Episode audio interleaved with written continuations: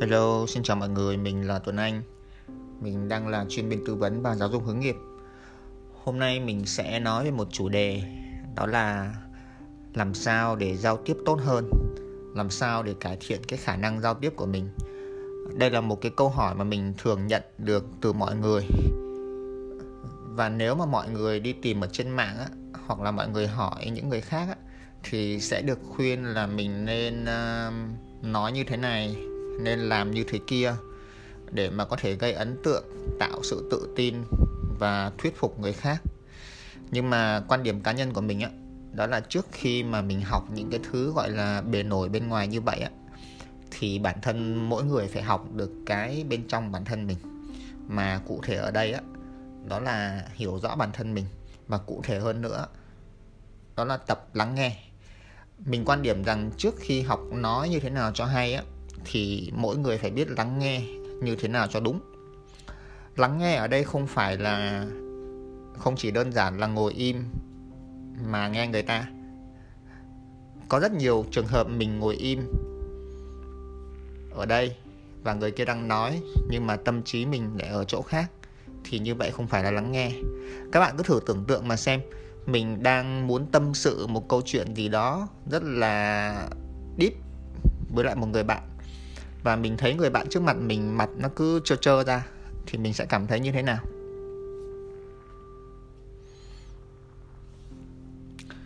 Thì khi mà nói đến chuyện lắng nghe thì người ta hay đề cập đến một cái cụm từ gọi là lắng nghe chủ động. Cái lắng nghe chủ động này nó không chỉ quan trọng trong cái chuyện uh, nâng cao cái khả năng giao tiếp trong các mối quan hệ hàng ngày mà nó còn rất là quan trọng trong việc các bạn đi làm nữa lắng nghe chủ động á, nó sẽ giúp cho bản thân mình tạo ra cái sự tự tin với người đối diện và khuyến khích người ta mở lòng chia sẻ nhiều hơn cũng như là thật hơn.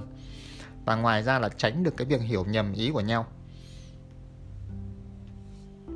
Thêm nữa lắng nghe chủ động tốt còn làm cho tâm trạng của mình trở nên tốt hơn nữa. Vậy thì lắng nghe chủ động là gì?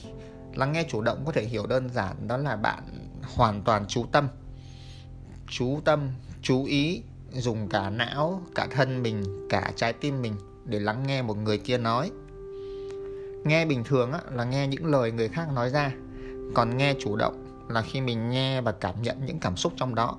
Mình quan sát và nhận biết được những ngôn ngữ cơ thể giọng điệu trong khi nói của người nói.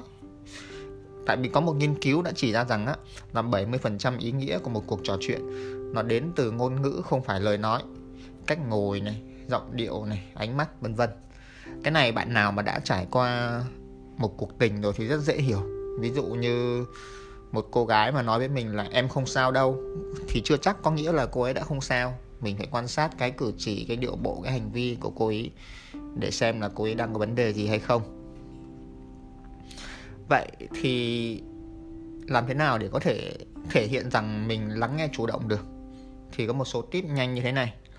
Thứ nhất đó là phải biết kiềm chế cái ham muốn muốn nói của mình lại. Thật ra khi giao tiếp hay trao đổi ý kiến với một người á dù là ở công việc hay là với bạn bè bồ bịch nếu người đó có một ý kiến khác với mình thì thường bản thân con người chúng mình á, thường có xu hướng là muốn chứng minh cho cái ý kiến của mình là đúng bằng cách phản biện lại hoặc là đưa ra các cái bằng chứng để bảo vệ ý kiến của mình. Mà cũng vì cái sự nôn nóng muốn chứng minh như thế á, nên khi người kia chưa có nói xong hoặc là họ vừa nói xong một cái là mình đã phản biện ngay lập tức bằng một đống những luận điểm, những quan điểm, những ví dụ nghe rất là thuyết phục. Và có thể sau khi bạn chứng minh như vậy thì bạn sẽ thắng cái cuộc tranh cãi đó. Người kia sẽ đuối lý và không cãi được với bạn. Nhưng mà ngay trong thời điểm đấy thì bạn đã thua trong cái việc tạo dựng mối quan hệ với người ta rồi. Bạn sẽ không còn được người ta thoải mái chia sẻ những vấn đề tiếp theo nữa. Vậy nên một trong những điều đầu tiên của lắng nghe chủ động đó, là phải kiềm chế cái sự ham muốn của bản thân trong việc đối đáp lại ngay lập tức hoặc là suy nghĩ về những điều cần nói khi mà người khác đang nói.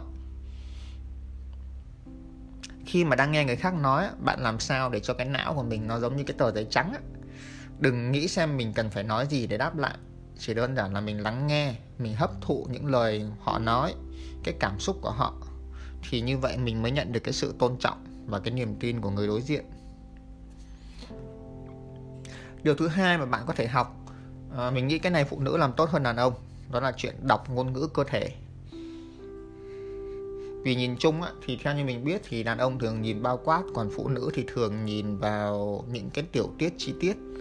Nên có một chuyện vui là người ta hay nói là đàn ông mà ngoại tình á, thì phụ nữ rất dễ phát hiện còn phụ nữ ngoại tình thì đàn ông rất khó phát hiện tại vì đàn ông không để ý được những cái tiểu tiết trong cái sự thay đổi đó. Cũng giống như một cái chuyện ờ, đơn giản như kiểu đàn ông con trai mình chỉ cần cắt tóc một chút thôi về là bạn gái mình nhận ra ngay. Nhưng mà bạn gái mình cắt tóc cả mét về thì tụi mình vẫn thấy không có gì khác biệt cả.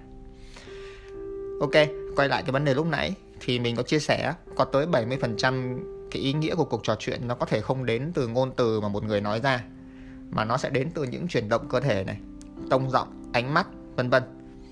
Và một người tinh tế hoặc là được có học có thể thông qua những cái ngôn ngữ cơ thể này để hiểu sâu hơn về cái tâm trạng và điều mà người đối diện muốn truyền tải. Nhưng mà lưu ý khi mà đọc ngôn ngữ cơ thể á, bạn phải hiểu rằng á, là ngôn ngữ cơ thể nó chỉ truyền tải đúng nếu bạn đọc một cụm tức là nhiều ngôn ngữ cơ thể khác nhau chứ mình không nên đọc một cái ngôn ngữ cơ thể riêng lẻ. Ví dụ mình có thể nhìn thấy một người ngáp và mình suy rằng người đó đang thiếu tôn trọng mình hoặc người đó đang không tập trung nghe mình nói nhưng cũng chưa chắc không phải. Có thể chỉ đơn giản vì hôm qua họ ngủ ít nên hôm nay họ buồn ngủ, còn họ vẫn đang rất là tập trung, nghe mình nói. Thì có một vài ngôn ngữ cơ thể các bạn có thể tự áp dụng với bản thân được. Cái này là kinh nghiệm cá nhân nha. Ví dụ như đối phương khoanh tay hoặc bắt chéo chân khi ngồi trò chuyện với mình, thì có thể là thể hiện rằng đối phương đang phòng thủ, chưa có cái sự thoải mái tin tưởng với mình. Hoặc là có thể cái thói quen người ta như vậy. Thứ hai uh, mình có thể đặt tay lên cằm hoặc lên má hoặc là mình thể thấy đối phương đặt tay lên cằm hoặc lên má thì nó thể hiện rằng người này đang tập trung suy nghĩ vấn đề gì đó. Và khi bạn nghe người khác nói chuyện bạn có thể làm cái điệu bộ này để thể hiện rằng mình đang rất là tập trung vào câu chuyện của họ. Uh, ai đó đang nghịch ngón tay bẻ tay vân vân thì có thể họ đang mất kiên nhẫn và họ đang không tập trung lắm. Có thể vì mình đang nói nhiều quá chăng? Uh, chạm vào mũi khi nói chuyện có thể là thể hiện một điều gì đó không trung thực. Nếu mà một người nói chuyện và cái bàn tay của họ ngửa ra phía trước về phía mình nhiều hơn thì nó thể hiện sự thoải mái mở lòng trung thực của người nói. Thì đây là một vài cái mà mình quan sát được. Cá nhân mình giới thiệu các bạn tới một cái cuốn sách tên là ngôn ngữ cơ thể body language của tác giả Alan and, Bach, Alan and Barbara. Các bạn lên Tiki search sẽ thấy ngay. Rồi, cách thứ ba, đó là mình, bản thân mỗi người mình tập hỏi và khơi gợi câu chuyện của người khác. Thì một cuộc trò chuyện nó sẽ đi về bế tắc và trở nên chán ngắt nếu mà hai bên nói được dăm ba câu và không biết hỏi gì nữa. Kiểu như, em ăn cơm chưa? Em làm gì đấy? Em ngủ chưa? Nếu mà chỉ quanh quanh những câu chuyện như vậy thôi thì nó sẽ rất là chán và nó sẽ tạo ra một cái khoảng khắc im lặng rất là đáng sợ ở cả hai người thật ra nếu bạn là một người có cái kiến thức xã hội rộng á, thì chắc chắn sẽ có rất nhiều chủ đề để trò chuyện được. Mà cái kiến thức xã hội thì đến từ đâu? Đến từ chuyện các bạn đọc sách và các bạn trải nghiệm cuộc sống tuy nhiên là nếu mà bạn cảm thấy mình chưa có đủ nhiều những cái kiến thức xã hội như vậy và vẫn đang trong cái quá trình học hỏi thêm á, thì bạn hoàn toàn có thể sử dụng kỹ năng lắng nghe chủ động để mà khơi gợi thêm nhiều nội dung hơn từ đối phương trong một cuộc trò chuyện. Thì nguyên tắc nói chuyện tốt hơn đấy là một mình giữ cái ánh mắt thật là tốt nhìn người khác một cách thật là tập trung khi nói hai mình không nghịch điện thoại hoặc là làm các cái việc khác trong lúc trò chuyện. Ba là mình tập đặt những cái câu hỏi để khơi gợi chủ đề. Thì các cái câu hỏi nó có thể xoay quanh các bạn học tiếng Anh rồi các bạn biết cái file WNH không? Uh, what, where, which, when, who, why, how thì các bạn cứ dựa trên đó mà hỏi. Ví dụ uh, một người bạn mới kể về việc ở gần nhà bạn ý có một người mới bị đi cách ly vì virus corona chẳng hạn. Thì nếu là một người lắng nghe chủ động thì bạn có thể sử dụng thông tin đó làm cái chủ đề cho cuộc trò chuyện đặt ra những câu hỏi tiếp theo kiểu như là uh, nhà bạn để làm gì để phòng dịch rồi này. Rồi bạn có thấy sợ không? Rồi bạn có theo dõi tin tức ở trên uh, mạng xã hội về cái này không? Kiểu kiểu như vậy.